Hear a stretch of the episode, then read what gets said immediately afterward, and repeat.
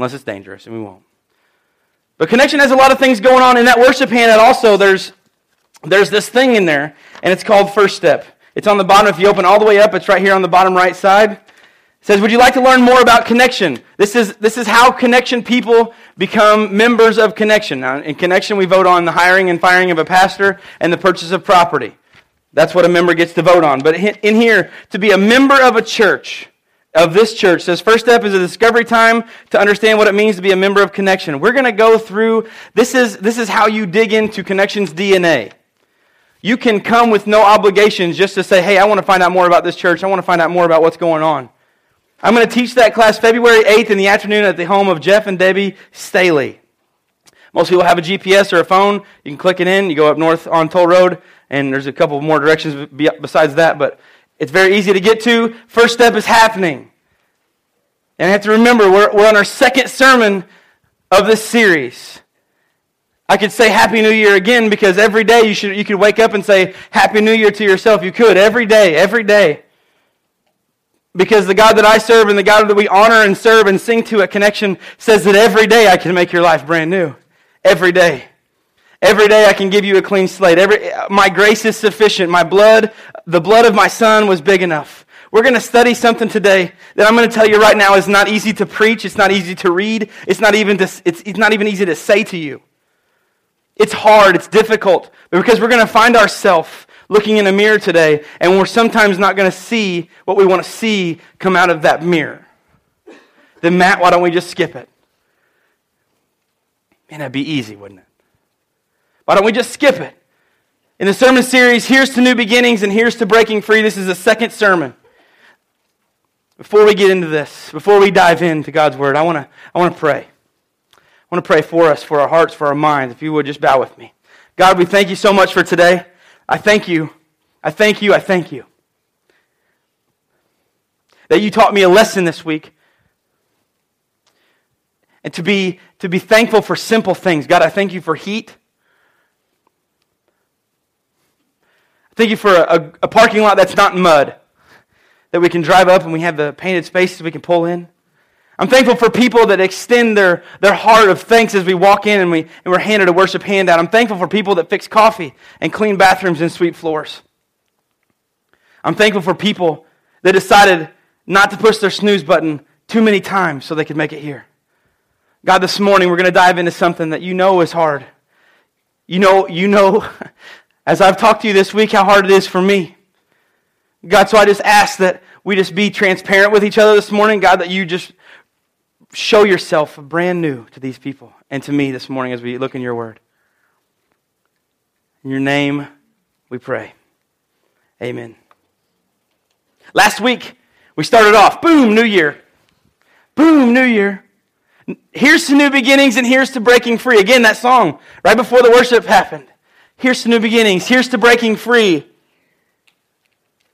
And we talked about Nicodemus last week, didn't we? John chapter 3, we talked about Nicodemus. And I talked to you about Nicodemus getting a bad rap. Because a lot of people want to talk about Nicodemus. Oh, you know, they coined the term Nick at night. He came to Jesus at night because he was scared of what everybody would say if they saw a Pharisee and a member of the Sanhedrin of the utmost priority, going to Jesus. But we understand, one thing I didn't cover that I'll cover with you this morning is in chapter 3 we see Nicodemus go because I said this, Nicodemus sought to have a new beginning.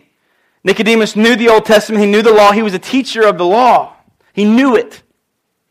But when he goes to Jesus, he uses one word that makes us know that he understood partially, if not completely, partially who Jesus was. When he, out of his mouth comes the word rabbi. He calls Jesus rabbi, meaning teacher, meaning you should teach me. You are higher than me. And we're not told in Scripture that day that Nicodemus made a choice to choose Jesus. But I find it really cool as I looked and I studied more and I bounced around with some study stuff this week, and I found in John chapter 19, after Jesus is crucified, after he's died on the cross, Joseph of Arimathea comes and begs for the body of Jesus. Guess who's with him? Nicodemus. See, he wanted the new beginning. And whether it was that day or the day after, and you know that span of time is not exactly known. But Nicodemus, I think, in my opinion and reading Scripture, I think that Nicodemus obviously wouldn't show up unless he cared. Instead, he brought stuff to anoint the body with Jesus. You're not going to do that for somebody that you don't like or trust. And Nicodemus sought a new beginning, and he was seeking to break free. My question this morning is kind of sharp. What do you need to break free of? What hurts you? What's keeping you from that relationship with God that God seeks to have with us? See, we see all the time new things come up in the world. Oh, buy this new car, 0%. You don't have to pay any interest for 72 months. It's good, it's new, it's better, it's new, it's new, it's better, it's new, it's new, better. And the new car smell sometime wears off. And we're left with an article of purchase that goes down in value. See, when God gives a new beginning, the new car smell doesn't have to go away. We choose that way. If you have your Bibles with me, we're going to be in John chapter 4 today. John chapter 4. We talked about Nicodemus last week. Listen, I can't get over him. Just, I want you to understand this. Not yet. Back up. There we go. They'll read the screen. They won't pay attention to me. Okay, now. I'm not joking. I teach. I know this. Now. Last week we talked about Nicodemus. Nicodemus sought truth. Now, credentially, I told you that Nicodemus could pull out his wallet and go, oh, I'm a member of the Sanhedrin, thank you. Oh, I'm a Pharisee, I'm a teacher of the religious law. Credentially, he was good. He was a teacher of the law. He knew exactly, Old Testament-wise, how to follow God to inherit the kingdom of heaven. He knew that. But then it all changed with Jesus. So we look today in chapter 4, at the other end of the spectrum. Not yet. Thank you. I really appreciate them. I do. They work really hard. And the only time anybody ever says anything is if they do something that's not right. And you guys do a great job. You keep doing what you're doing. But today we're going to look at the other end of the spectrum. Nicodemus was a good guy. He says, hey, I've got all the qualities that you would see in a leader. I'm the man. We're going to look today, to coin a phrase, we're going to look from over here, and we're going to look in the bottom of the bucket. Now, the woman herself is not in the bottom of the bucket, but everybody else thinks that's where she belongs. That's where she belongs, is what everybody thinks. Now listen, new beginnings to Nicodemus quite possibly could mean new beginnings if Jesus is who he says he is to this same woman. Today we're going to look at something that's not comfortable for us. We're going to look at the desperate. Now feel me, some of you are going to hit home with some of these words. I'm going to deal today, we're going to talk about, you can relate because you know what desperation is. You know what it's like to be lonely. You know what it's like to be hurt. You know what it's like to be pained. You know what it's like to suffer. You know what it's like to not feel good inside about things that are happening in your life. Maybe you have addiction. You have hurts, you have trials, bad relationships. You feel sometimes like you're in the bottom of the bucket. Like you don't matter. My dad is a pastor in Crossville, Illinois. I have 2 daughters, 6 and 3. I have 2 twin nieces that are 2. 4 girls. And unless God has a sense of humor, it'll stay 4 girls. But my dad... When Emma was first born, Emma's 6. When Emma was first born, he does it with Lydia, he does it with Addie, and he does it with Gracie. And he takes these girls and he puts them on his lap. And he puts them in his arm and he holds them really close. And he tells them 2 words that Jesus Christ wants to tell you today when you think that you're in the bottom of the bucket. He looks at my girls, he looks at my sister's girls, and he says, "You're special. You're special." Today, some of you need to hear you're special. Some of you need to hear you're loved. Sometimes we don't hear it enough, do we? Man, that person they just tell me one thing. They just encourage me somehow. Not only was this woman an outcast, people didn't even want to be around her. Not because of arguments, but because they thought they were so much better than she was. You're in the bottom of the bucket. We're over here. We listen to the teachers. By the choices you've made, you've dug your own grave, is what they say.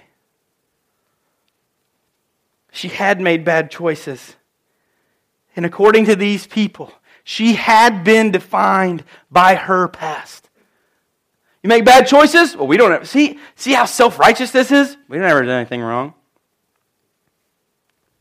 Bottom of the bucket. We can learn that new beginnings can really happen. We can learn today that breaking free can really happen. Some of you think, man, Matt, this is such a cool concept, but there's no way it can happen in my life. There's no way it can happen in my life.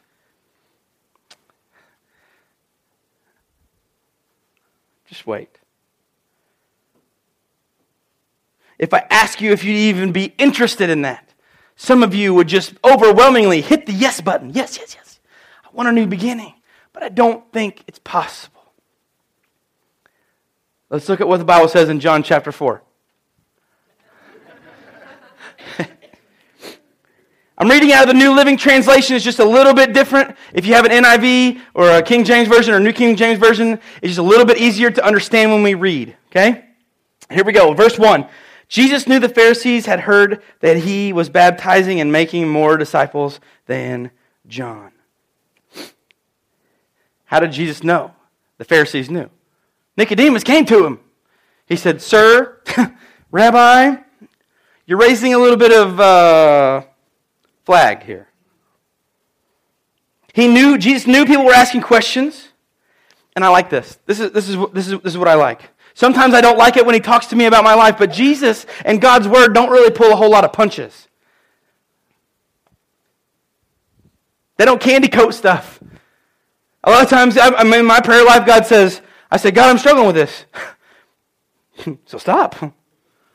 I had the power over this. You stop. See, we don't like to hear that. We would much rather hear candy coat, candy coat. Jesus didn't pull punches. He told them exactly who he was. Now, that's the problem. They would ask Jesus who he was, and he would say, I'm the Son of God. Remember that small pond that's completely still, and you throw the cinder block in the middle of it? Every part of that pond's affected with waves, ripples. When Jesus said that, it just causes ripples. Verse 2, though Jesus himself didn't baptize them, his disciples did. Verse 3 says this, so he left Judea and returned to Galilee. Now, Jesus was growing in popularity. He was gaining followers. Okay? He was gaining followers. He was becoming bigger. Entourage. He had a posse. Okay? Jesus was, you might as well say he would be the biggest, picture the biggest person, like the biggest named person. We were talking about this week. And we had to think about the most famous celebrity that we've ever seen personally with our eyes. Mine would probably be Billy Graham. But if you go to a secular world, the biggest name person that I've ever seen, and my wife and I were on our way to Japan, we saw him in the airport, Hulk Hogan. And that dude is huge. Jesus might as well have been this person. See, Hulk Hogan is past his prime and his fame, and Mary and I were walking through the airport, and he was in this other little security. You know, you have to walk through security in an airport, and you have to, like, get everything under your belt, and you do your shoes, and Hulk Hogan, he does this. Hey guys, what's up? And he walks through. He's like at this special passage through. But even now, he's considered to be famous. He's considered to be big. If Hulk Hogan would come to Mount Vernon, there would be people show up. If I told people next week, hey, Hulk Hogan's going to be here, we'd pack the place. Jesus had been gaining in popularity. In verse 3, it says that Jesus left Judea. He was beginning his ministry. Jesus had heard that people didn't like what he was doing. He didn't tweet it. He didn't post it. He didn't text it. He didn't call anybody about it. He left. What a concept. He didn't have to open his mouth. We're so quick. We're so quick in the digital age. Man, the book of James talks about how fast our tongue is.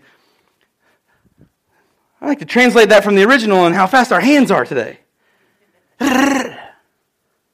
can voice the text. He didn't post it. He didn't tweet it. Jesus went to somebody that was going to listen. Look at John 4, verse 4. He had to go through Samaria on the way. Now, I want to describe this in a way that you get it. We have Cardinals fans, we have Cubs fans, probably. That probably makes up the majority of us in here. We don't need to go into a vote. We're not about divisiveness here at Connection. But I can tell you what this is. He had to go through Samaria. In 1998, my dad got me and him tickets to go to Wrigley Field. So I wore my Maguire shirt. But the Cubs weren't even playing the Cardinals. I was like, I think I understand what it's like to walk through and get this. But Jesus went to Samaria. Now, Samaria is not a place where a Jew would even walk through. Oftentimes, if they're going from one place to another, they would walk around Samaria. They don't even want to go in it. They don't like the people in it. That's another sermon. They don't like the people in it because they're a mixed race. They don't like the people because they're considered inbred. They don't like the people because they're considered dirty and bottom of the bucket. Because the Jews, listen, the Jews had an upright thinking in themselves. They were God's people. God had taken care of them. Sometimes we have to be careful about the way that we think about ourselves. These people in Samaria were considered worthless. And this word that came up in my study last week and this week, and I do not like it because I had to put myself in the category. And if you're human, you also have to join me. But in the video, this lady quoted something out of the song Amazing Grace, and she said, "To save a wretch like me." In the original version, it wasn't wretch, it was worm. You can take everything good that you can do in your life and do this. And the book, in the New Testament, Paul says, it's still like filthy rags. We have to have God. Our best attempt falls so short.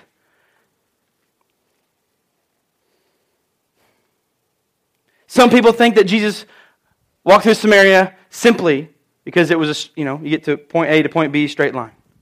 But the majority of people think, I think this way. I think that he went to Samaria completely on purpose, intentional. Look at verse 5. Eventually he came to the Samaritan village of Sychar, near the field that Jacob gave to his son Joseph. There's Jewish roots here. It's a big deal. Verse 6, Jacob's well was there. And Jesus was tired from the long walk, sat wearily beside the well about noontime.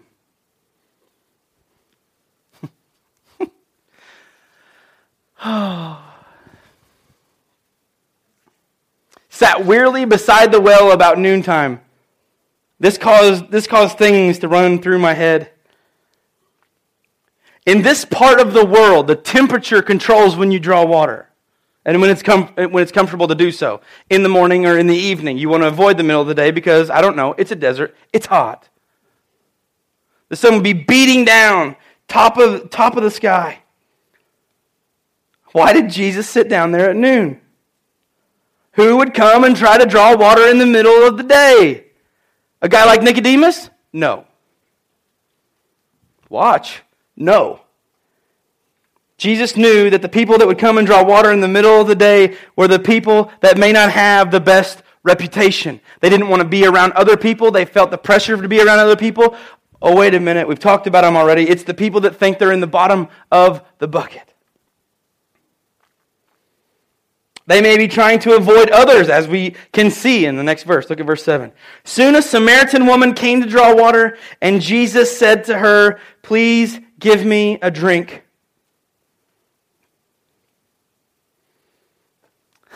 For him to sit beside her, for him to look at her, for him to be at the same well at the same time as her, let alone him ask her something, let alone ask her for a drink. The Son of God, who was sinless, asks the wretch for a drink. This tells me something.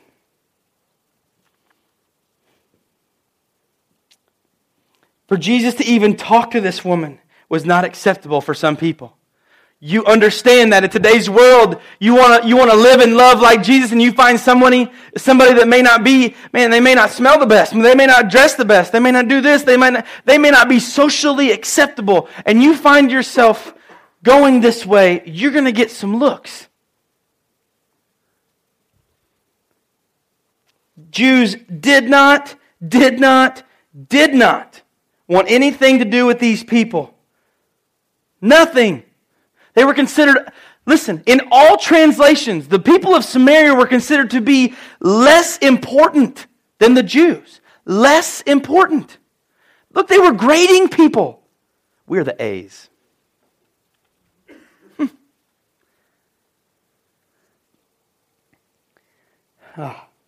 Verse 8. He was alone at the time because his disciples had gone into the village to buy some food. Jesus was weary. It says he sat down by the well. I think it was completely on purpose. If you have your worship handout inside, if you open it up to the middle, there's some blanks. You can fill these in. They're going to be on the screen. You can fill them in. All the scripture references that we use are usually on there. If you look at it during the week, if you can underline something in your Bible, we go back and use this. Maybe. It'll jog your memory. God wants to teach you something. But look at it on the screen. What does God ask you to do? We'll go back to 7 and 8 in a minute. What does God ask you to do? Does it seem impossible to you? Do you feel like you can do what He has asked you to do? Now let's go back. Can you flip back to verse 7? Now watch. Do you think she felt like she could give him a drink? By his dress, by his attire, by his look, she would have understood this guy's a Jew. Has God asked you something? See, this woman was three things. Three things. She was a Samaritan. It should have ended there. She was a Samaritan, bottom of the bucket. Number 2, she was known to be a person living in sin. We'll find that out later. She was a person that was living in sin. And number 3, she was in public. There would not be any good Jew that would talk to a woman in his circumstances. And the worship handout says this. Go to the next one. Go to the next screen, please. There you go. What has God asked you to do? See, we have to understand that the person that was sitting at the well that day was not only the woman, it was you and me. It was you and me. Paul says the best stuff that you can do is considered to be filthy rags to God. And oftentimes we want to step back, well, I'm so much better than them. And oftentimes, sometimes God comes to us and He says, hey, you remember how I gave you that new beginning? You remember how I taught you to overcome this? And through my scripture and through my power and through my word, you studied and you overcome this addiction. I want you to help this person. You might as well have been asked to give Jesus Christ a drink if you were a Samaritan woman. It's that hard. Oh, I can't do that. There's no way. Does it seem impossible?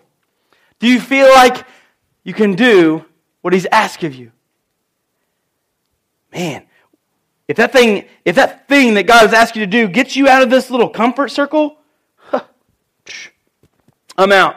We can't catch vision. God says, I have this for you if there are verses all over the New Testament that say this. If something, then. If, then. See, these if and then things happen all the time in us. Jesus asked her for a drink. When God asks us to do something, do we immediately respond like this woman?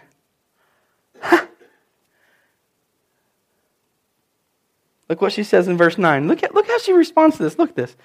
The woman was surprised. Yeah, duh. She didn't want to even be around him. let alone a man talk to her, let alone a man ask her for a drink.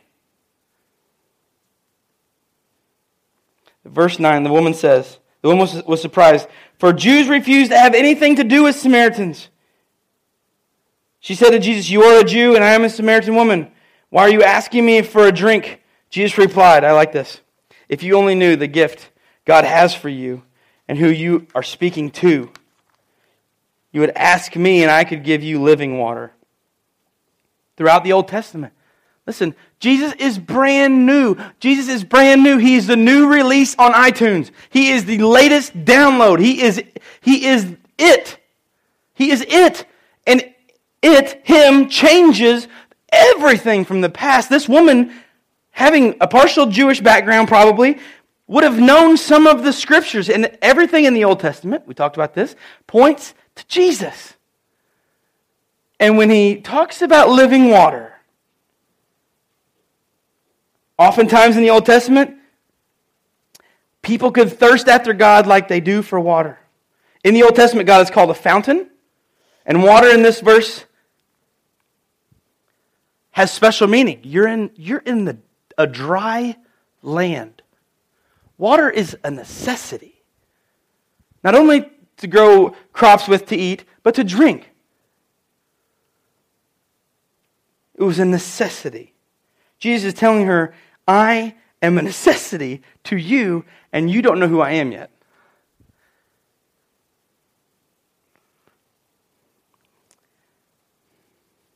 But look at the way that he speaks to her. If you only knew the gift of God, if you only knew the gift God has for you and who you are speaking to. And he cuts her a break, doesn't he? He said, I know, you don't know. And I would give you living water. I would give. Would give is a big deal because he says, you're important. If you knew who you're talking to and you asked for it, I would give it to you because I want to make a difference in your life. I don't care what people say that you're in the bottom of the bucket. I would give you. I would give you. You are special. Look at your worship handout. Look at this. Some of you need to underline this. Some of you need to take this home and copy it and blow it up into 500% on your copier. You need to make 17 copies of it and you need to plaster it all over the house. It says this, those four words you need to repeat to yourself. You matter to God. I know what it's like to go through this life and not even understand what that means. I didn't matter to myself. Look, his offer is open to anyone wanting to have a relationship with him. He says this, he says it's open for Nicodemus in chapter 3. Look at chapter 4, he goes to the bottom of the bucket. Social outcast. A woman living in sin. According to other people then, it doesn't get worse than her. But he's showing her, woman, you matter. Anyone. You, me, those who we get along with, those who we don't get along with. The disciples, even this woman, everyone. Look, I love this. This woman, yeah, she's taken by surprise. Yeah, duh, okay? She's talking to Jesus. She doesn't know it yet. When she does find out, it's going to be a little eye-opening. Watch this. Look how she answers in verse 11. But, sir, she gets literal on him, doesn't she? He said, Jesus just asked, will you give me a drink? Why would you ask someone for a drink? Probably didn't have a rope, didn't have a bucket. They tended to, when they did long journeys, they tended not to carry buckets and ropes with them. That was a joke. Thank you for laughing. Now, but sir, you don't have a rope or a bucket. She's sitting there asking, you're not touching mine. Surely you don't want to touch mine. In the video before, the lady, the African-American woman in the video said that surely something coming from my hands to give you, you would consider bad. You would consider it condemning. She says this, and this well is very deep. Where would you get this living water? So she's being literal. Listen, obviously, some of us don't get jokes like the other ones. That this is something that this lady doesn't get. She was sitting on the side of a well, and Jesus asked her for a drink. She's the only one with the equipment. Who else is he talking to? And she says, well, this well's very deep. Where are you going to get your living water at? Look at verse 12. And besides, she says, do you think you're greater than our ancestor Jacob, who gave us this well? Ha ha ha. Look, Jesus is understanding. Listen, he's gracious. He understands where she's from. We have to remember that these people knew what the Old Testament taught. And what Jesus just said is very bold because it goes against everything she's been taught. Maybe in this life you've been taught that you should treat your mate a way that you saw your father treat your mom. If you compare it to what God wants you to honor your wife with, it may be different. The change is a little bit strange. It's hard. My wife, she grew up and she gave money. I've talked to you this before. She gave money to the church, but she didn't understand what it was like to give 10% of her money for church. Let me tell you something. She's a master of numbers. She's intelligent. And when I told her 10%, she went, "You've got to be kidding me. I've never done that." Literally, we didn't have an argument. But we discussed this. She said, "This is different. This is different than I've ever seen." That was bold for Jesus to say that. How can you offer? He goes on. How can you offer better water than he and his sons and his animals enjoyed? Good old days. See this? My grandpa, when he was still living, he liked to talk about the good old days. And I reminded you last week, what do they talk about in the good old days? The good old days. See, it's always better in the past, isn't it? And she thinks, oh, no. No. What Jacob gave us here, and how can what you offer is better than his? How? Verse 13, Jesus really quick comes back. Anyone who drinks this water will soon be thirsty again. Anyone who drinks this water will soon be thirsty again. Now he's talking about the water in the bottom of the well. My wife challenged me. It's a good challenge. In the winter, I do not drink enough water at all. Not at all. So, for the next 30 days, and we've done this for several days, for the next 30 days, I've been challenged by my wife, it's kind of like an ego thing now, to drink a gallon of water a day. Now, it's not that hard for me. I'm in a hot gym all day. I can do that. It's healthy. I don't drink enough water in the summertime or the wintertime. A lot of us don't. But it's a challenge. Even though, watch this, even though I drink a gallon of water a day, I still am thirsty. I woke up this morning thirsty. I was like, I want some water.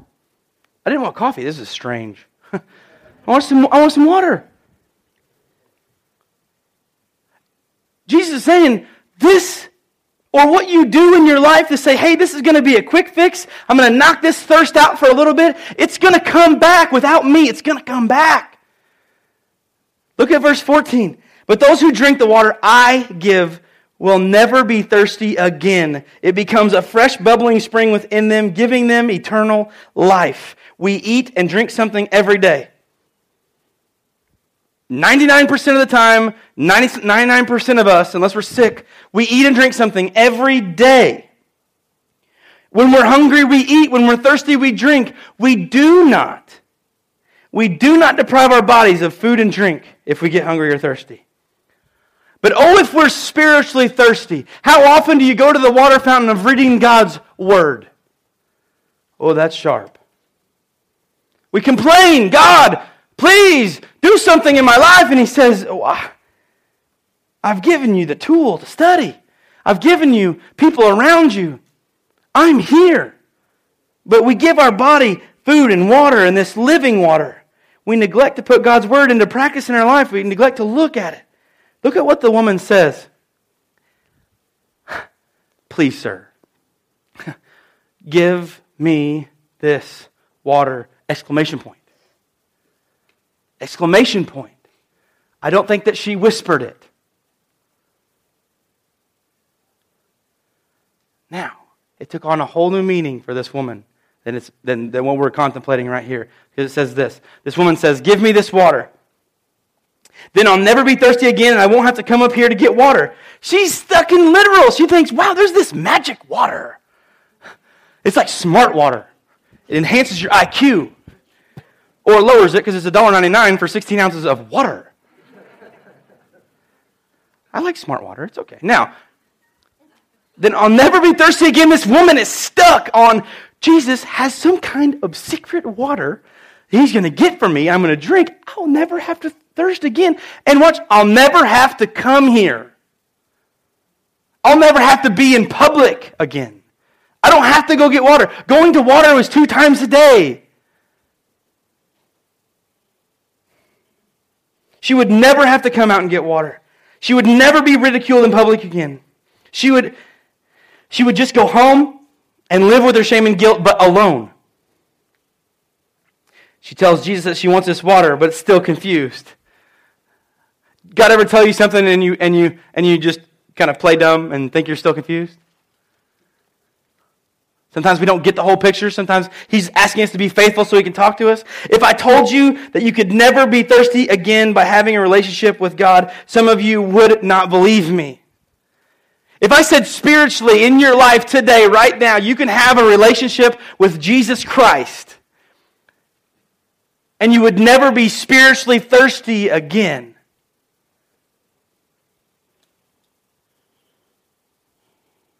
You might tell me this: it's too hard. My life is too messed up. There's no way that you understand what I have in my life. If I take off my mask in front of you, you're not going to like what you see. We have such a hard time. We have such a hard time. We believe these lies that we've been told forever and ever and ever, and we start to believe them, and they impact our life completely negatively. When God says, I am here, I want to give you life, and I want... Man, he was bold when he said this. Jesus said, I came to give you life. Not like to sit at home and be all sour all the time. He said, I gave you to give you life and life abundantly. I want you to tell people what I did to you. I want you to tell people how I forgave your sin and set you on a new path. You ever talk to that person 10 years later? That maybe when you knew them 10 years ago, they're like, man, I'm staying away from that person. I had a buddy in college. We played baseball together. And he was like us. If God was here, he was running there. If God showed up there, he was running that way. Like me, like others, like some of us.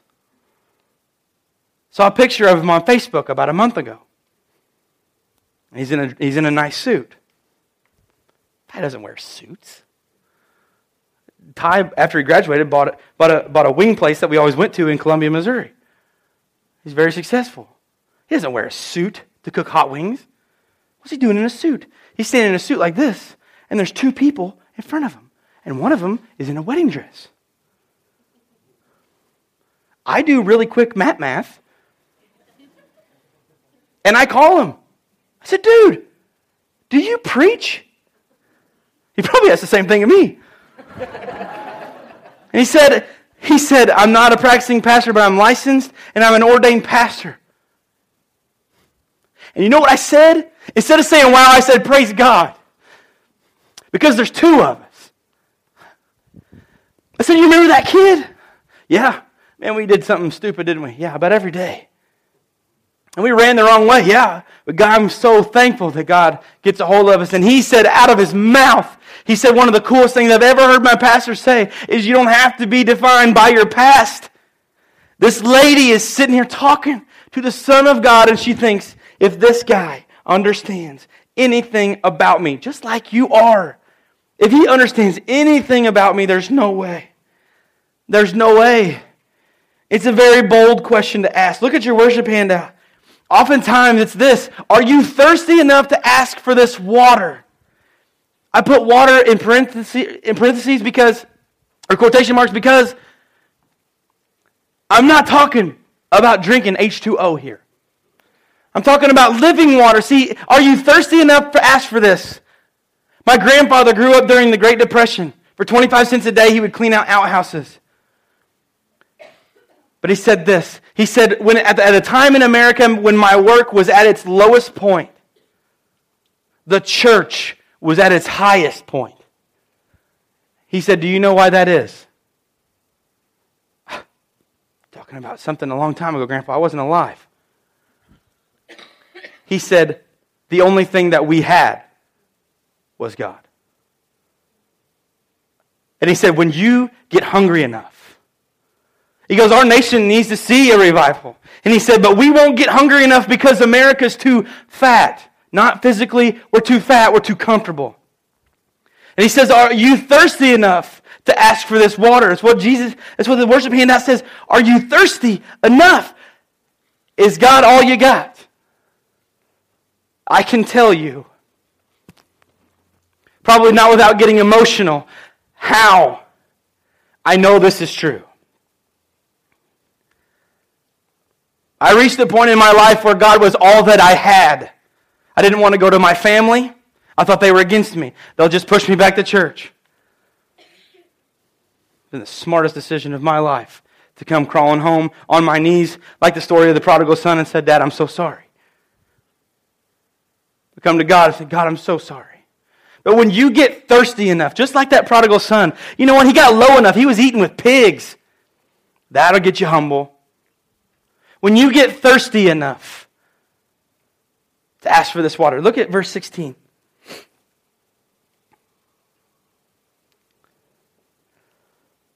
You know, before we read 16, I don't know every detail of your life.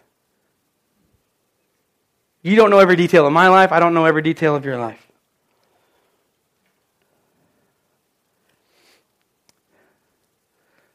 When will we get thirsty enough?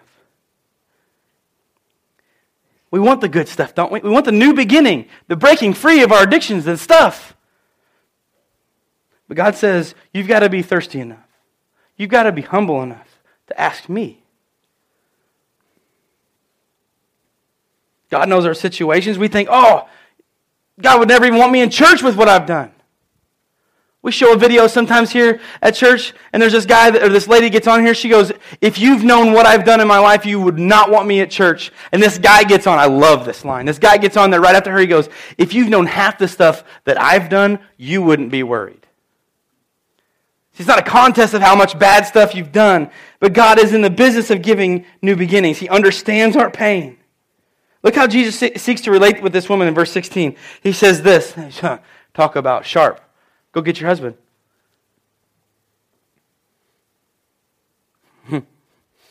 Verse 17, I don't have a husband.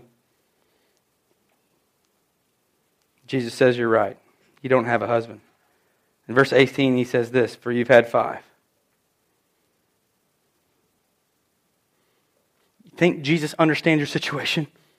He just walks up to a complete stranger. He's Jesus, the Son of God. And he says, no, you're right. You're telling me the truth. That's good. You've had 5, though. And you aren't even married to the one you're living with now. You certainly spoke the truth. 19, sir, the woman said, you must be a prophet. I think her eyes dilated about this big. She sits back. Jesus just told her partial life story that fast. Oh, no, you're not married now. You've had 5 husbands, and you're not married to the one that you're living with now. In verse 19, sir, you must be a prophet. She changes the way that she talks. Now, she understands this. This guy knows everything about me. How does she think of herself? Bottom of the bucket. Goes through her mind. Can you imagine? If he knows everything about me, he's just going to condemn me to be killed because I'm not worth living because I'm at the bottom of the bucket. I don't need another chance. I just need some people think just to be done away with. You think that she thought about this? If he knows about my husband's situation, what else does he know about?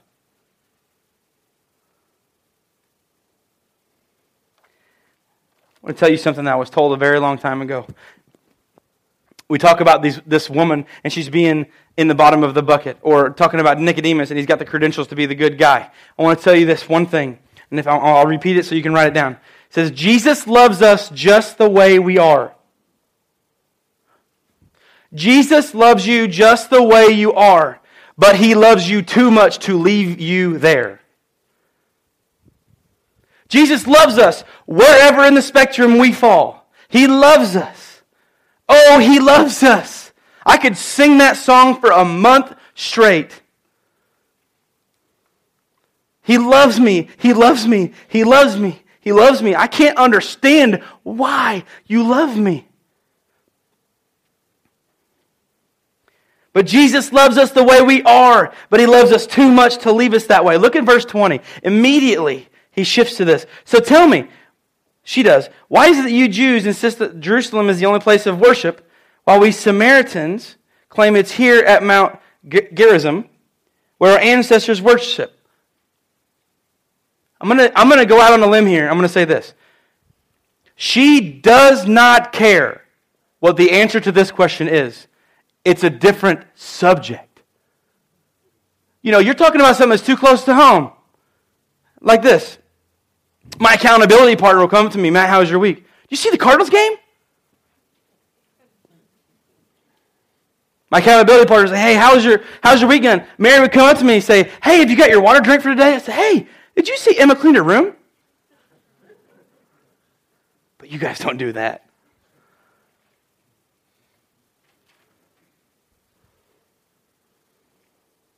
Oftentimes when we're held accountable, when we're spoken truth to, we change the subject. I can't imagine. She's probably thinking, I got to get away with this guy. Let's talk about something else. We do not want to deal with our stuff. Listen, we want the new beginning. We want the stuff. We don't want to deal with it. You got any demons? There's a song. It's called David by Noah Gunderson. Noah Gunderson, David. And it's a slight biblical tale, a song written about the biblical story of David and Goliath. And he says this. He says, I want to hunt like David. Preach a sermon about that. I want to hunt like David. I want to kill me a giant man. He wasn't talking about killing people. He says, because I've got lots of demons. And I need to do away with them. I've got to get away from them. I got to do something about it. We want the big prize, but we don't want to have to do the work to get there. Jesus shows how much He cares about her because He dives right back.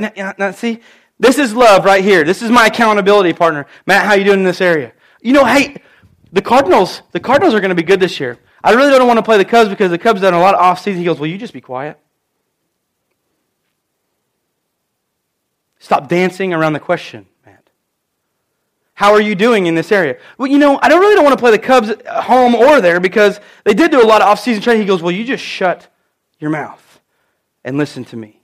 You've given me permission to speak truth to you, and when I'm trying to ask you accountability, you want to run away.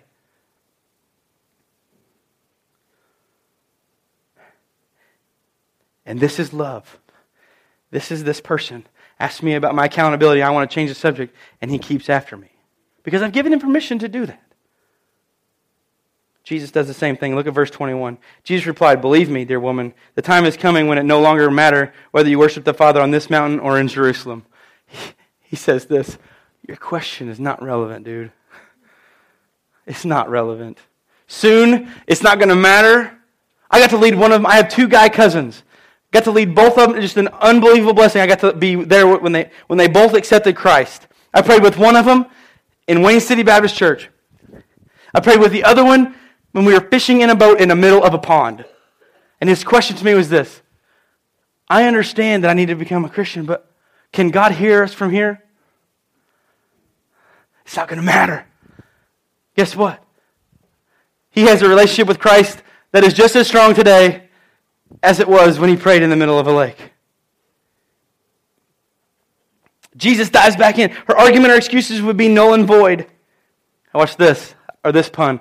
They weren't holding any water, were they? They had holes everywhere.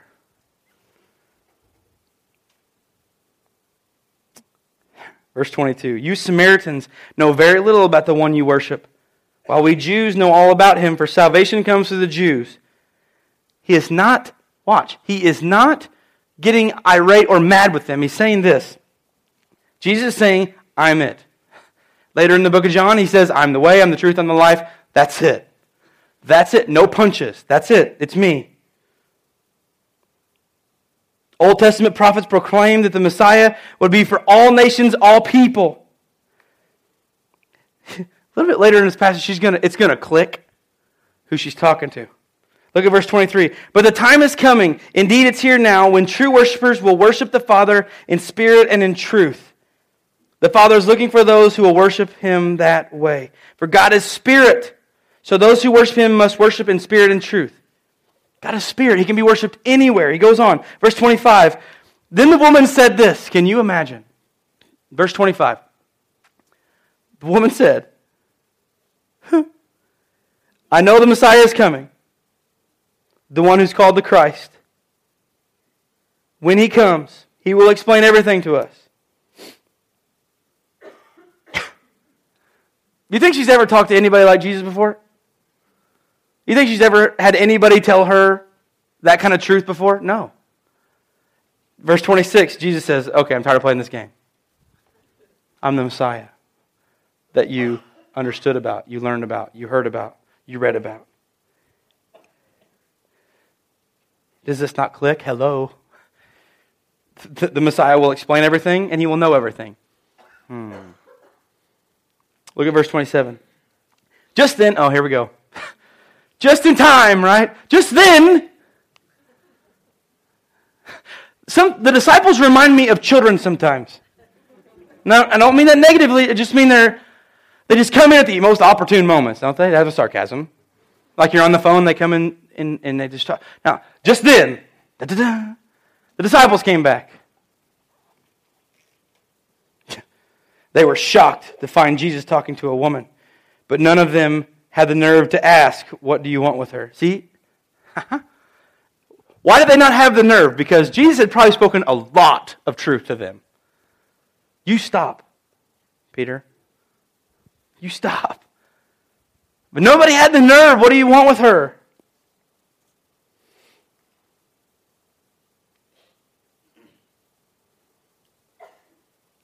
Imagine it goes through their head this. Why? Why? Is she more important than us? If we were in a basketball game, if this was a metaphorical basketball game, that's a foul. I'll show you something. Why? This is why. The woman that's sitting there is me and you. We all have our stuff. But right here at this point, the disciples have selective memory. Because right here, none of them had the nerve to ask it, but inside they're asking it, why is he talking to her? She is of the utmost not importance. And if we want to go back to the very beginning of the New Testament, and we want to start reading about how Jesus called these disciples, you want to talk about bottom of the bucket social outcasts. The only thing they knew was how to fish. One of the greatest books I've ever read, it's called 12 Ordinary Men. And these guys were not even, they weren't even reputation-wise up to the word ordinary. They were exceptionally unordinary, just bottom of the bucket. Socially, not there. Way low class, but they have, now for a little while they've been walking with Jesus, all of a sudden, yeah, I'm Peter, I walk with Jesus. Yeah, I'm John, what's up, guy? Amen. I walk with Jesus. They do this. Okay, they do this arrogantly right here because they say, why are you talking to her? Jesus probably wants to just, watch this. They don't have the nerve to ask. Guess who knows what they're thinking? He's probably sitting there talking going, yeah, morons are back. He looks, there they are. Now listen, they have a temporary memory loss, and it's a big deal because they say, why are you talking to her? And sometimes when we get in life and we've been in the bottom of the bucket, God has changed our life. He's moved us over here. All of a sudden, sometimes our pride gets in the way and go, man, I'm glad I was not like that. Look at verse 28. The woman left her water jar beside the well and ran back to the village telling everyone. First of all, when she leaves her water jar beside the well, that's the only one she had. These people are not rich. I guarantee this is quite possible she only had one. And at that point in time, it didn't matter. Because she went back telling everyone. When a new beginning happens, when you are freed, when somebody realizes sometimes for the first time that they are truly, truly, truly loved, they want to tell everyone. And some of you are going, no, Matt, no, we don't do that, really. Example A, the first time you become a grandparent, true or false, you have pictures with you. True. The first time you become a parent, you have pictures with you. Yes. Now, here's the big deal. When we, sometimes for the first time,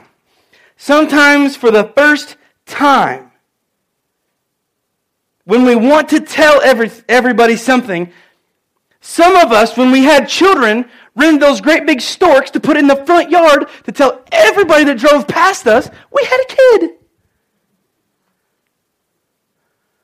She was unreal, excited. Listen, can you imagine the weight that was lifted off her? Jesus is like, I came for you. She's had 5 husbands. She's been confused with the word love. Jesus said, I came. Look at verse 29. Come and see a man, what she said, running through the streets. Come and see a man who told me everything I ever did. Could he possibly be the Messiah? Verse 30. So the people came streaming from the village to see him. When you have a new baby, the hospitals are streamed to, are they not? Look at your worship handout with me. This woman wanted everybody to know who she had seen. When others are quick to judge, realize that God is not concerned with our past. God seeks to give you a new start.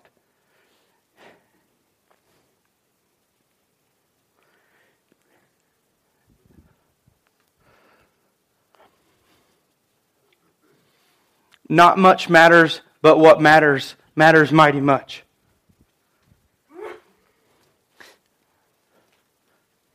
Throughout the Bible, you can read this. Jesus tells his disciples, people are going to hate you. They don't hate you, they hate what you have in you, and that's me. Some of us can never get over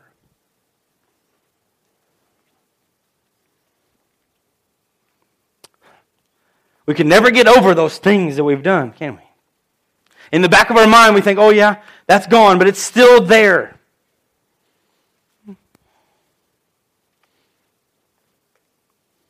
You are attending a church right now that some people have come to me alone and said, I'm worried about my past. How can I ever fit in here?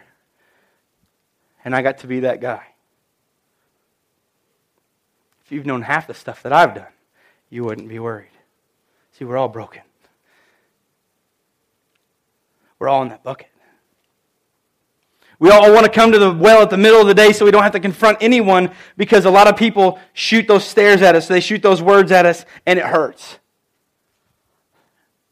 Here's to new beginnings. Here's to breaking free. The second week of the new year.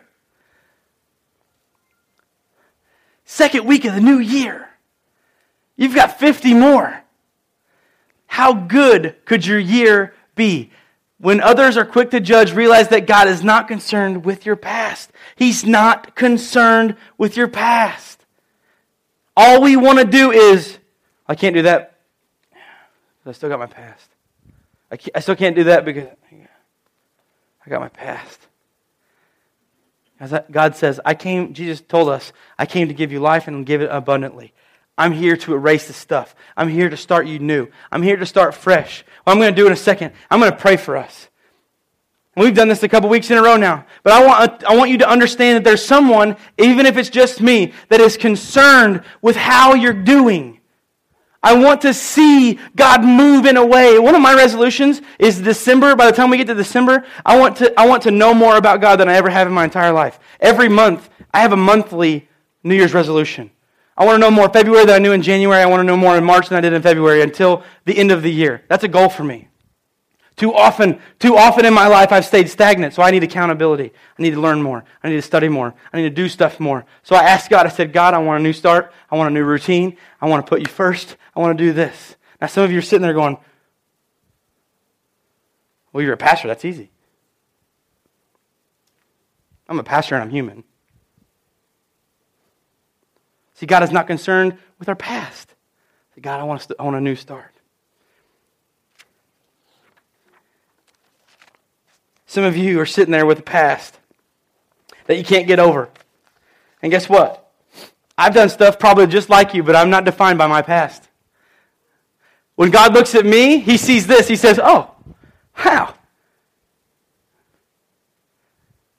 Jesus paid for that one.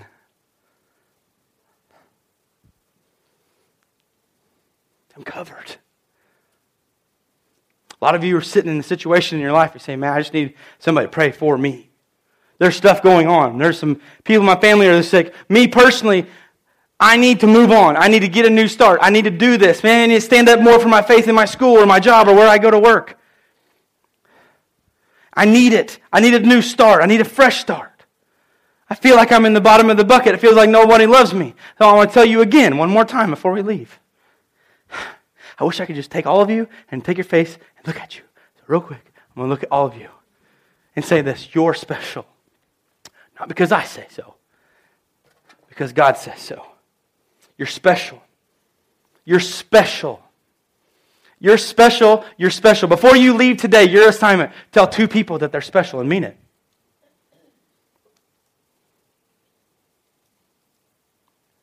Let's just bow our heads.